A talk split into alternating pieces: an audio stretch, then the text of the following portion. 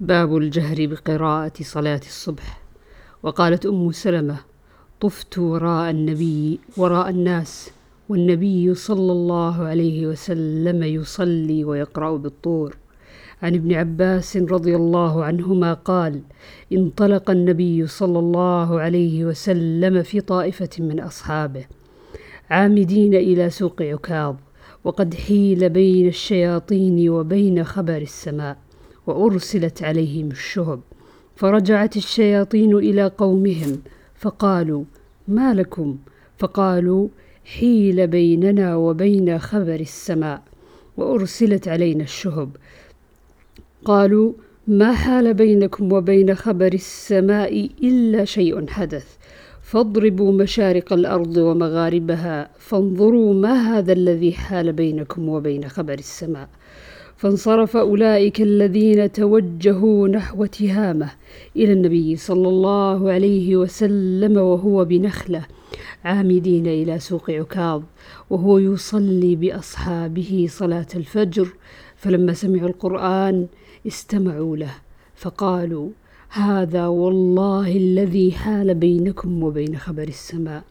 فهنالك حين رجعوا إلى قومهم فقالوا يا قومنا إنا سمعنا قرآنا عجبا يهدي إلى الرشد فآمنا به ولن نشرك بربنا أحدا.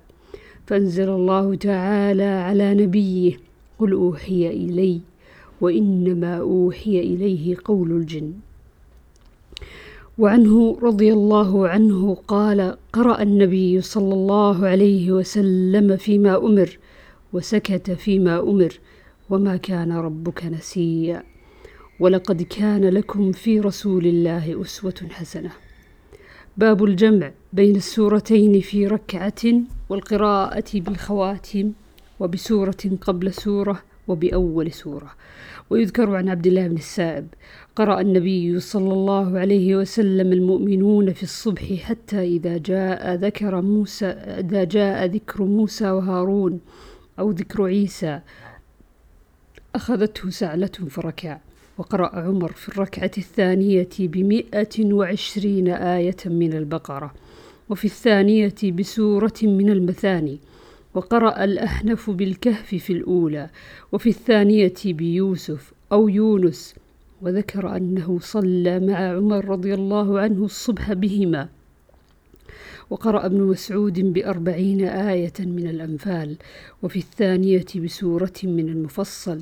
وقال قتادة في من يقرأ بسورة واحدة يفرقها في ركعتين أو يردد سورة واحدة في ركعتين.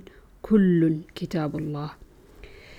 عن أنس بن مالك رضي الله عنه قال كان رجل من الأنصار يؤمهم في مسجد قباء فكان كلما افتتح سورة يقرأ بها لهم في الصلاة مما يقرأ به افتتح بقل هو الله أحد حتى يفرغ منها ثم يقرأ بسورة أخرى معها وكان يصنع ذلك في كل ركعة.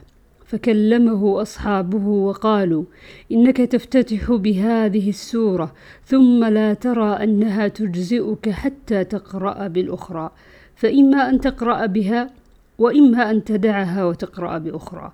فقال ما أنا بتاركها إن أحببتم أن أؤمكم بذلك فعلت وإن كرهتم تركتكم وكانوا يرون أنه من أفضلهم وكرهوا أن يؤمهم غيره. فلما أتاهم النبي صلى الله عليه وسلم أخبروه الخبر فقال يا فلان ما يمنعك أن تفعل ما يأمرك به أصحابك وما يحملك على لزوم هذه السورة في كل ركعة؟ فقال إني أحبها. فقال حبك إياها أدخلك الجنة. وعن أبي وائل قال جاء رجل إلى ابن مسعود فقال قرأت المفصل الليلة في ركعة. فقال هذا كهذ الشعر؟ لقد عرفت النظائر التي كان رسول الله صلى الله عليه وسلم يقرن بينهن.